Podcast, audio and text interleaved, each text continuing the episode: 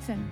I'd like you to join me and the ministers of music from here, Water of Life Church in Plano, Texas, as we minister the gospel, the death, burial, and resurrection of our Lord Jesus, which is the power of God. For the last couple of months, I have been preaching up here the gospel, the death, burial, and resurrection of Jesus, the actual death, the actual burial, the actual resurrection. And I'm going to continue today with one aspect of that resurrection the blood of Jesus. You know, you can't have a religion, you can't have Christianity without the blood of Jesus. If you don't have the blood of Jesus in your religion, you don't have a religion. That blood was absolutely necessary. And why am I preaching the death, burial, and resurrection of the Lord Jesus? Paul speaks in Romans 1:16. He said, "For I am not ashamed. I am not afraid to trust in. I am not ashamed of the gospel of Christ." What is the gospel? The gospel is the death, burial, and resurrection of the Lord Jesus. I am not ashamed of the gospel, for it is the power of God unto salvation in those that believe. It is the power of God, the ability of God unto salvation Salvation is anything you need. That's why I'm preaching the gospel, the death, burial, and resurrection of the Lord Jesus. I want you to turn with me to Romans 6. We have a just God, a just God. And He has certain things that will never, can never be changed. Romans 6 23 For the wages of sin is death the wages of sin is death. You commit sin, this is what you get. You get death. You cannot change that. You can fuss, you can fight, you can stand up, you can argue, but the Word of God will never change. And the Word of God says, For the wages of sin is death. But the gift of God is eternal life through Jesus Christ our Lord. There is only one way to eternal life, and it is written right here only one way through Jesus Christ our Lord. Now, turn with me to Hebrews 9. We're going to be going back and forth, so keep your finger in Hebrews 9. I'm going to begin in verse 1. It says, Then verily the first covenant had also ordinances of divine service in a worldly sanctuary. This is Moses, this is speaking of Moses, the tabernacle of the law. For there was a tabernacle made, the first one was the candlestick and the table and the showbread, which is called the sanctuary. And after the second veil, the tabernacle, which is called the holiest of all, which had the golden censer and the ark of the covenant overlaid round about with gold, wherein was the golden pot that had manna, Aaron's rod that budded, and the tables of the covenant. And over it, the cherubims of glory, shadowing the mercy seat, of which we, can, which we cannot now speak particularly. Now, when these things were thus ordained, the priest went always into the first tabernacle, accomplishing the service of God. But under the second went the high priest alone once every year. Only went into that second that second part of the tabernacle once every year and not without blood which he offered for himself and for the heirs of the people. The high priest went in once only every year, once. And you know what? Nobody could be in the tabernacle when he went in. Nobody could be anywhere around when he went in, when he took that blood into the tabernacle. And you know what? If that blood didn't work, you had a dead priest. You had a dead priest. And there was nobody around to help him. He went into the tabernacle once. And it says, not without blood, which he offered for himself and for the heirs of the people. Now turn with me to Leviticus 17. I'll show you why he had to have blood. He had to have blood. You could not enter into that holiest of holies without blood. Verse 11, Leviticus 17. This is God speaking to Moses. He was giving Moses instructions. Verse 11, for the life of the flesh is in the blood. Did you get that? The life of the flesh, the life of the flesh is in the blood. You want to know where your life is? It's in your blood your flesh life, is in the blood. And I have given it unto you upon the altar to make an atonement for your souls. For it is the blood, it is the blood that maketh an atonement an appeasement for your soul. Therefore I said unto the children of Israel, No soul of you shall eat blood, neither shall any stranger that sojourn among you eat blood. And whatsoever man there be of the children of Israel, or the strangers that sojourn among you, which hunteth and catches any beast or fowl that may be eaten, he shall even pour out the blood thereof and cover it with dust. For, verse 14, it is the life of all flesh. The blood of it is for the life thereof. Therefore I said unto the children of Israel, You shall eat the blood of no manner of flesh, for the life of all flesh is in the blood. The life of all flesh is in the blood.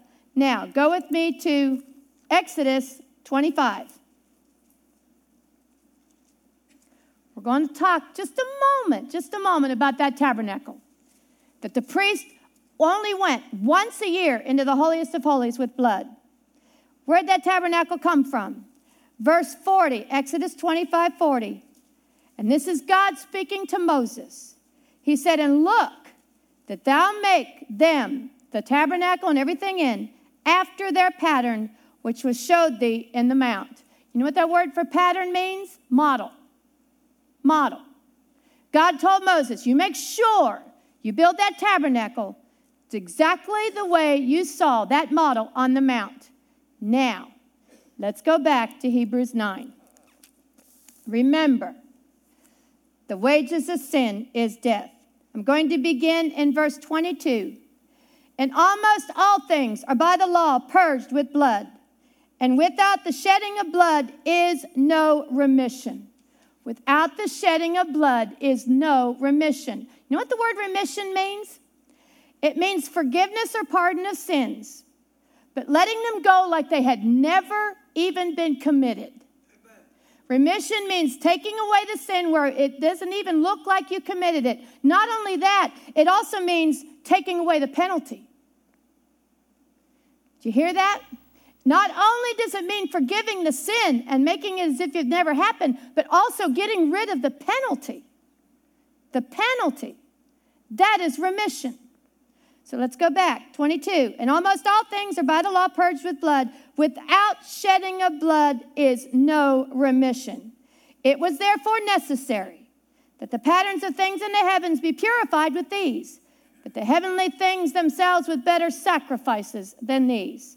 For Christ has not entered into the holy places made with hands, which are the figures of the true, but into heaven itself now to appear in the presence of God for us. What did Jesus have with him? When he entered into that holiest of holiest in heaven. Let's go to Matthew 26. And this is Jesus getting ready to go to the cross, and he's having the Last Supper with his disciples.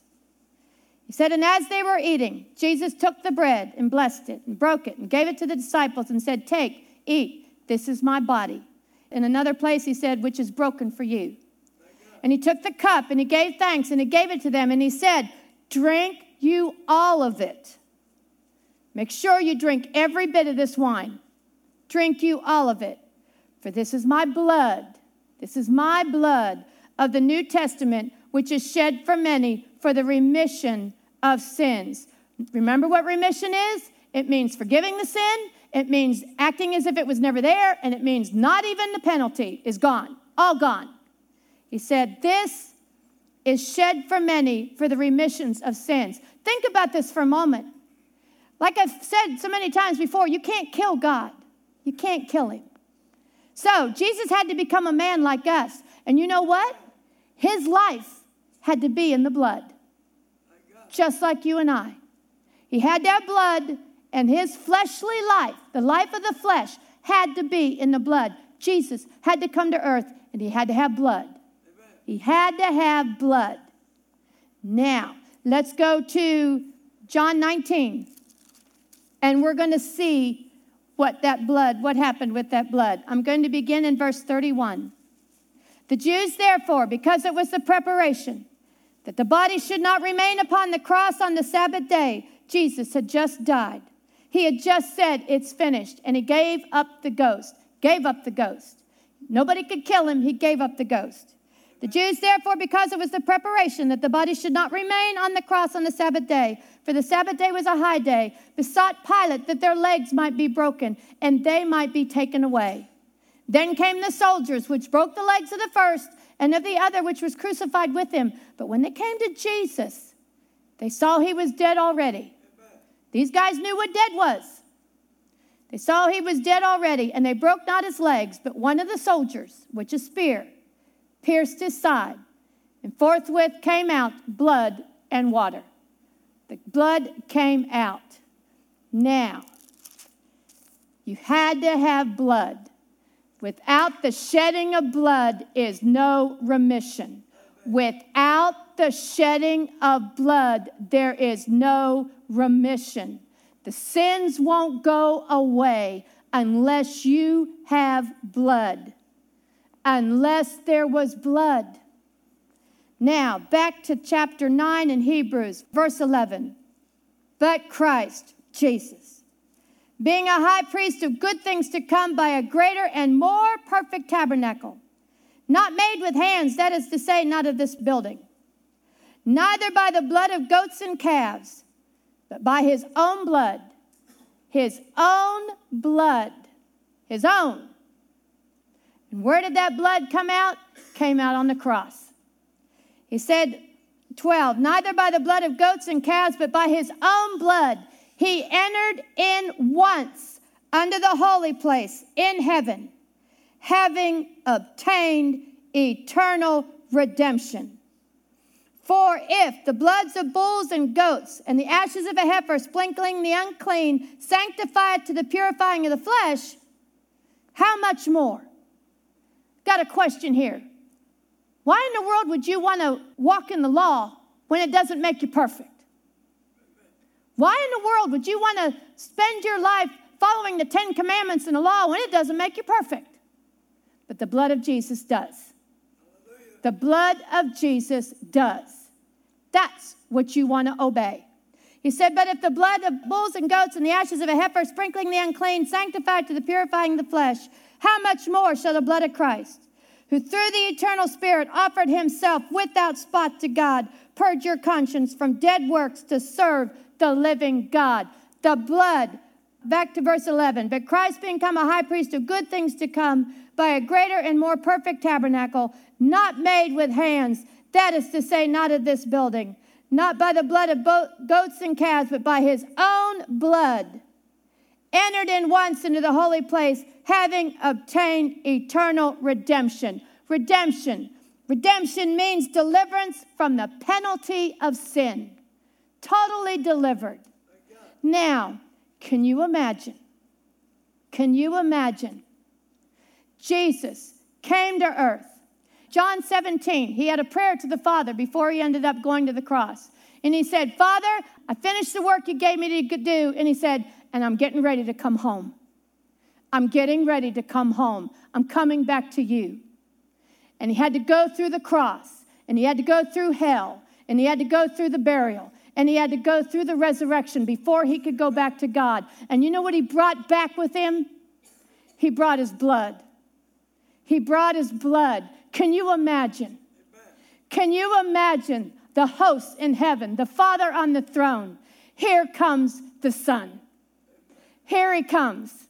He has been to the cross. He went through the crucifixion with every bone out of joint. He has been through hell, paying for our sin. He satisfied the Father, and the Father raised him from the dead. And now he's coming home. And he's got the blood with him. Can you imagine what the host must have been like because they know what that blood's going to do? They know what that blood's going to do when he enters into the heavenly holiest of holies. They know what it's going to do. And he walks into the holiest of holies. What's it look like? It said Moses' tabernacle was a model. And Jesus walked into the holiest of holies and he sprinkled the blood. Whose blood? His own. His own blood. Father, here it is. This is what you required, and here it is. I've done it. And here's my blood. And you know what happened in that moment? You and I were totally redeemed. The earth, every man since Adam, and every man that ever will be, was totally redeemed in a moment. In a moment. Amen. In a moment. You were totally redeemed. Your sins were remitted. That means they're not there. That means it's like you never even committed them. That means not only that, the punishment for them is not there. By the blood of one man, one man, you have been redeemed.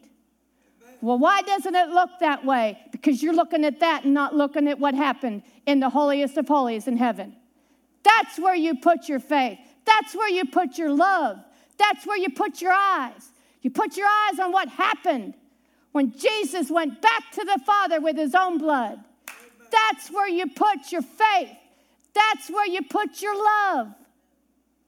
That's where you put your love.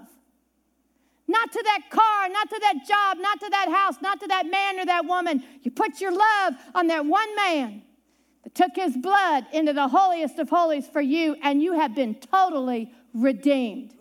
Now, what happens when you keep your eyes on that man that put his blood in heaven? I just, when I think about that, my heart is overwhelmed with what heaven must have been like when they saw him coming. When they saw him coming and when he sprinkled that in the heavenlies. I was redeemed. I was made perfect in a heartbeat. In a heartbeat, I was made perfect. So, what happens when you keep your eyes on what happened there? Then your body comes around, goes right in to that manifestation. It is manifested in the body. It is manifested in the body. You know what happens when you're totally redeemed from sin, where the punishment's not there? Your cancer will disappear.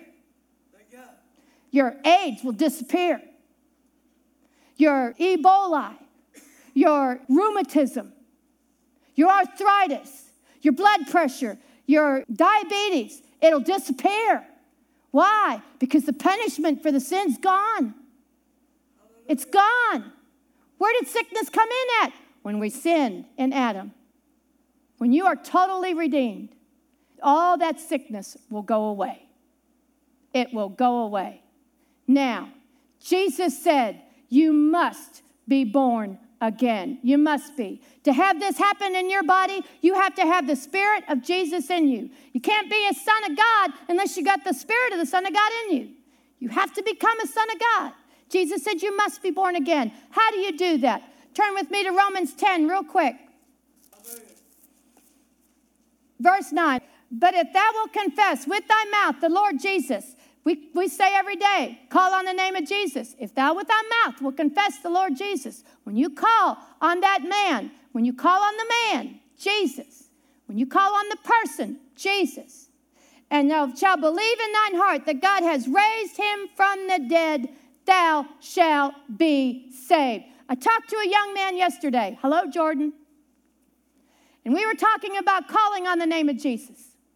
And I said, Jordan, I said, it's the name of Jesus is not a magic word. You don't say Jesus, Jesus, Jesus like a magic word. I said, it's more like you call on, it's a person that you're calling. I said, it's more like when you were a child, you called mommy, mommy, mommy, come here, mommy, mommy, right? You called on your mom, and what happened? She came. I said, it's the same thing with the name of Jesus. You're calling on the person, you're calling on the Son of God, you're calling on your Savior. You're calling on your Messiah. You're calling on the one that loved you and gave himself for you. And you keep calling on him till he shows up. That's calling on the name of Jesus. And while the Water of Life boys are coming up here to finish with some song, their anointed music, call on that man that went into the holiest of holies and totally redeemed you, and call on him until he gives you what you need.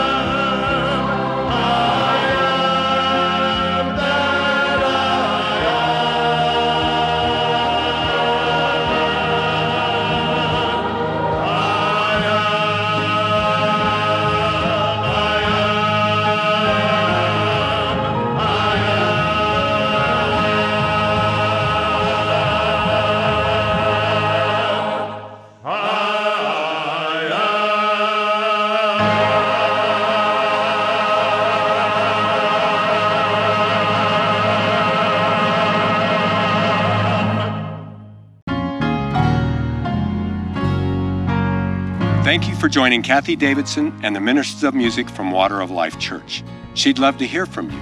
You may reach her by email at kd at kdwol.com. Or you may write her at Kathie Davidson, care of Water of Life Church, Post Office Box 861 327, Plano, Texas 75086. You may find her on the internet at www.kdwol.com and on Facebook and Twitter. Until next time, God bless.